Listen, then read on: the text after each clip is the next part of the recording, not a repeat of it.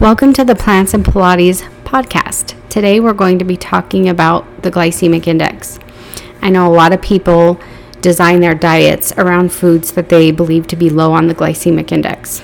And so today we're going to be talking about if you need to worry about that um, or not. So let's get right into it. The glycemic index was never meant for the general population and has no application for individuals who have normal blood sugar regulation. The glycemic index was designed for individuals with diabetes to assist them in regulating insulin medications and blood sugar levels. In fact, the glycemic index does not give you a picture of whether a food is healthy or unhealthy, and we're going to look at that in a little bit. People have become so confused, they believe sugars have a high glycemic index, which in reality, that may not actually always be the case. So, according to the glycemic index, you would be better off eating a package of M&Ms than brown rice. And this is how solely focusing on one aspect of food can throw you completely off. In our reductionist view of nutrition, we often have a laser focus on one aspect or nutrient of foods and then deem them fit or unfit for our diet based on this one feature. So we identify perhaps the grams of protein in a food and if it's high in protein, we deem it healthy. If it's low in protein, we deem the food useless. Other diet regimes identify grams of carbs to determine whether a food is suitable or not. This reductionist view of nutrition throw, basically throws the baby out with the bathwater and causes us to sacrifice long term health for short term weight loss. We seem to equate skinny with being healthy, which is absolutely not true. In fact, there are a lot of very popular social media influencers who are very thin who have come out later on saying, especially women, they'd lost their period, uh, their hormones were out of balance, their digestion wasn't functioning properly because they were eating very restrictive diets and they were thin, but they were not healthy. So just because someone is thin does not actually mean that they're healthy, and it doesn't mean that you should be fi- following whatever diet they are actually following. And just because a certain diet causes weight loss, and with that weight loss, it may cause a temporary decrease in some markers of health risk on blood tests.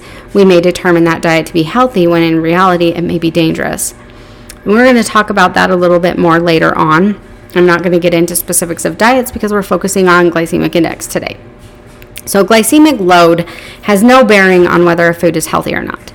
So, we're going to discuss just a few foods from the International Tables of Glycemic Index Values that was published in 2002. So, we're going to start with M&Ms. M&Ms have a glycemic index of 33, which in general is considered really, really good. Um, brown rice, however, has a glycemic index of 50. So, if we are solely focusing on glycemic index as choosing or selecting our foods, we would obviously choose the M&Ms in this scenario. If we look at a Snickers bar, it has a glycemic index of 51, which is fairly similar to brown rice. If we look at the glycemic index of yams, it is 54. So in this example, brown rice, a Snickers bar, and yams would all pretty much be the same. So it wouldn't matter which one you chose. Spaghetti is a glycemic index of 46. And I know a lot of people think, oh, processed carbs, they're bad for you. Well, actually, that's not necessarily the case. And there are reasons why spaghetti actually is lower on the glycemic index, but regardless of where it falls, that doesn't necessarily mean spaghetti is good for you or bad for you. Another example, and my last example, is a shortbread cookie is a 64 on the glycemic index and watermelon is 72. So let's say we finished our day of M&Ms and Snicker bars because of course they fall within line of our glycemic index guidelines and we're trying to pick a dessert. Would we go with this shortbread cookie that's a glycemic index of 64 or watermelon which is a glycemic index of 72? Well, obviously, we're going to pick the shortbread cookie. So you can kind of see how this idea of glycemic index, and I know a lot of people have moved to the glycemic load because they've figured out that the glycemic index doesn't quite take everything into account. So then they say, well, we're going to talk about the glycemic load. Well, the reality is glycemic load it, it isn't going to help you pick healthy versus unhealthy foods either. And we'll get into that a little bit later. But the glycemic index, let's let's just start with this. The glycemic index is only one aspect of a food, and in fact, it gives an extremely skewed picture of what is healthy and what is not. This is not merely my own opinion, but has actually been supported in the research of the glycemic index or glycemic load of food. So I'm going to read to you the position statement of the American Diabetic Association on glycemic index. And if you want to see the references for this, you can look in the description box for that. Quote In subjects with type 2 diabetes, studies of 2 to 12 weeks duration comparing low glycemic index and high glycemic index diets report no consistent improvements in hemoglobin A1C, fructosamine, or insulin levels.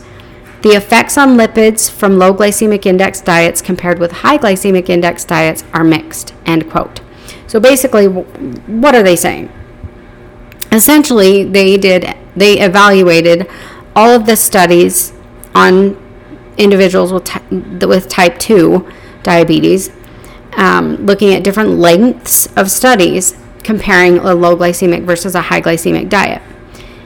These individuals did not have any benefit to their blood sugar levels or insulin levels, either from low glycemic or high glycemic. So that was basically had no bearing on their blood sugar levels. And the effects on lipids, which they're talking about uh, cholesterol and triglycerides, that those uh, factors that indicate heart disease risk, those results are mixed. So they're not getting a consistent um, result in the studies to say that it would help with heart disease in those who ha- have diabetes. So here we are the American Diabetic Association for individuals who don't have a healthy regulation of blood sugar, this is not beneficial for them. So, why would this be beneficial for individuals who don't have issues with blood sugar regulation? And the reality is, it doesn't have any benefit because our bodies were designed. That's why we have insulin. That's why um, our bodies function the way that they do, is to process carbohydrates and keep our blood glucose levels within a normal, stable, healthy range so that we can have proper energy. That's essentially what it's for. And we'll talk more about what carbohydrates do for us in the diet in a later podcast and why they are the body's primary source of fuel. But I will say carbohydrates are clean burning fuel for the body. The only metabolic waste that is produced by carbohydrates is water, which obviously is fine and carbon dioxide, which you breathe out. So it's a very clean burning fuel for your body, and it's the ideal source of fuel. So, David Jenkins, who is an MD, PhD, um, was part of a team who first defined and explored the concept of glycemic index of foods. So we have this researcher who was one of the first to explore this this entire concept. And so I'm going to tell you what he had to say about the glycemic glycemic index. And this was a video that was produced um, on Dr. McDougall's website, and you are welcome to, I will give you a link. You can go there and listen to his interview if you'd like. But Dr. Jenkins explained that they wanted to understand how different foods raised blood glucose differently, and then they made an index of those foods based on the classification. But then he goes on to explain that it isn't simply the carbohydrate content of a food that makes a dose response effect on, on blood glucose. So he's saying it's not just the carbohydrate in a food that causes blood sugar to rise in a certain way. And in reality, the fat content of a food and other things like that have, or fiber. Fiber is one, the fat content of food also uh, has an impact on that response to blood sugar, but just because it's a lower response doesn't mean that it's healthier. Another key point that he makes is that reducing blood glucose spikes in diabetes is something to consider. However, raising blood glucose for more increased demands of physical activity in a normal individual provides the fuel that's necessary for that activity and is not a bad thing. So, where someone that is diabetic needs to pay more attention probably should not be eating sugary foods or you know trying to eat foods higher in, in fiber to more slowly release glucose into their bloodstream which they also need glucose because that's what provides fuel to our cells. They just have to be more careful with the foods that they're eating and their blood sugar regulation.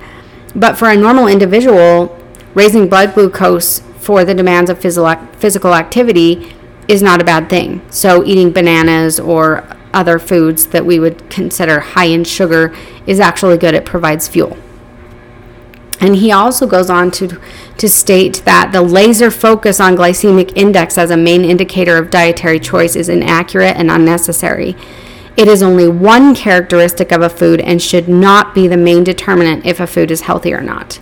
So, this is the man who was first um, researching glycemic index who is telling you don't use this if especially if you're a healthy individual, this is only one characteristic of a food and should not be used to to determine what you should or shouldn't eat. And he uses the example of 50 grams of carrots that they give you a higher blood glucose rise than a high fat chocolate bar. And he used the word high fat. That was not that is not my that is not my word. He says you can get a low glycemic index food that is low for the wrong reasons. So, this high fat chocolate bar has a lower impact on blood glucose because of the fat that's in the food.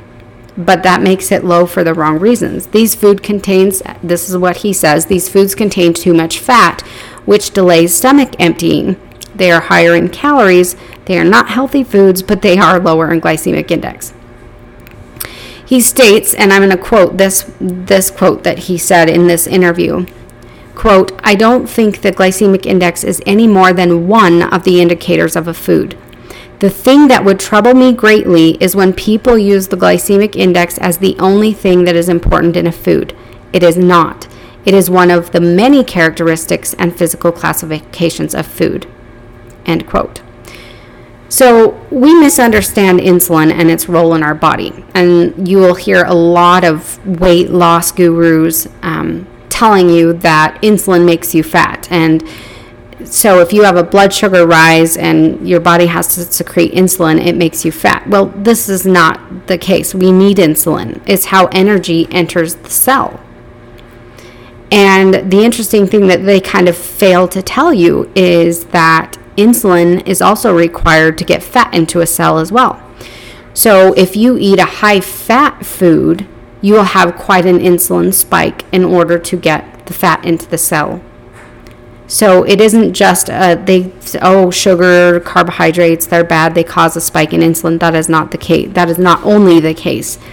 Insulin is needed for both fat and glucose. And glucose is how our cells get energy. It is our primary source of energy. Now, people will talk about ketones, and I'm not going to go too much into this because this is more about glycemic index, but I think it's it's appropriate here to give you a slight understanding that ketones are a backup source of fuel in order to prevent starvation when we are in a famine or in a time of food scarcity. Our bodies will then switch over to ketones. However, this this initiates a cascade of metabolic adaptations to lower metabolic rate to preserve your lean muscle mass. Why? Because you have to have blood sugar. It has to stay between that 7 to 100 milligrams per deciliter at all times, or you could go into a coma and die. You have to have blood sugar. If it starts to drop low, you would feel very tired. So, what happens is we first use the glycogen stores in our liver and our muscles but once we run out of that, especially seen in ketogenic diets and other very low, low carbohydrate diets, the body has to get sufficient glucose from somewhere. So it goes into a process of gluconeogenesis. What people don't understand is your body is breaking down skeletal proteins in order to engage in this process, which means you're slowly losing lean muscle mass which is a process part of the process of starvation actually people think that starvation is because you you run out of food and in reality it's it's part of the lean muscle mass loss you'll notice uh, when you see pictures of individuals who from concentration camps or other places of starvation they are very skinny, but it's not just that they're lean, like they look very strong and, and they're just don't have any fat over their muscles. They literally don't have any muscles either. And the reason is is that the inadequate carbohydrate intake causes the body to break down muscle tissue. Um, and in fact, it can go into organs and other things. And so that's just a process of starvation that's happening. So these ketones is kind of giving your body energy in another way so it can kind of preserve glucose for very other important needs but it will slow down your metabolic rate so this is definitely not an ideal situation to be in and it does cause fat loss absolutely but it causing starvation mechanisms in the body is not an ideal way to lose weight and it definitely is not the only way so, the takeaway message here is this glycemic index should have no bearing on the diet of healthy individuals who do not suffer from insulin resistance or diabetes. And in fact, even those who do have insulin resistance or diabetes can be led astray by this one aspect of food.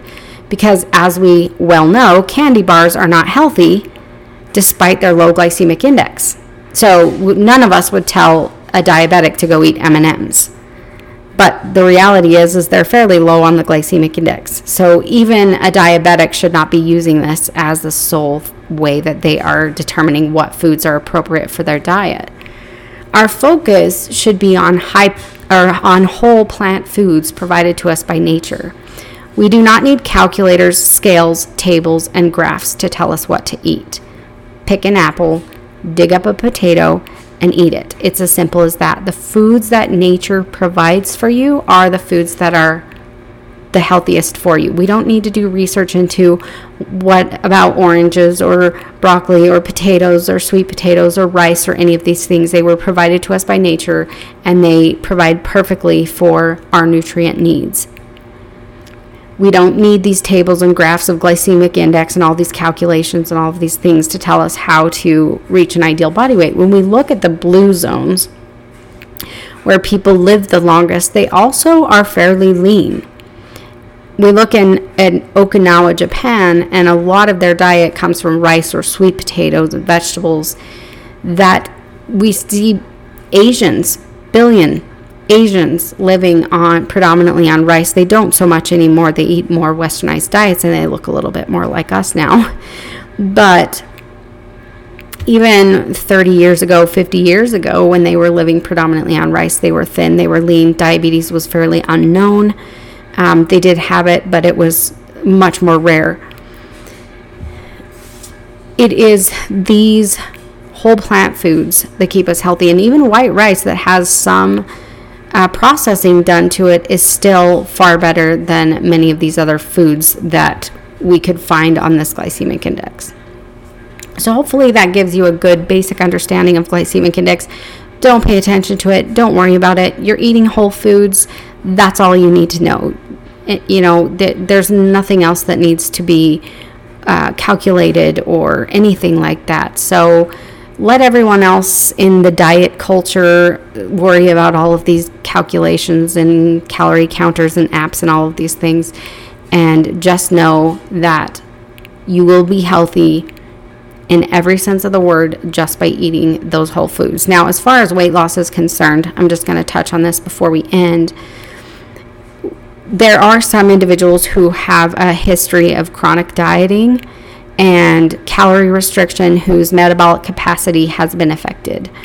And so, if you just go into eating a lot of rice and potatoes and, and those kinds of foods, you may not end up being able to lose weight because your metabolic capacity is just, your body will just adjust to the amount of calories that you're eating. And so, this is where I have a couple of programs and uh, private consultations that I do depending on your needs where we look at where your metabolic capacity is and kind of design a balanced approach that will allow you to lose weight while eating as much food as we can have you eating while losing weight because we don't want to negatively affect that metabolic rate and then we kind of slowly boost that as we go. And that's definitely something to look at if you're unable to lose weight on a whole foods plant based diet. You may need a little bit of recovery to your metabolic rate in order to be able to lose weight. And you may need to find that proper balance. So that's definitely something to consider if you are wanting to lose a little bit of weight. So I hope that you enjoyed this. I hope it was informative, and I will see you next time.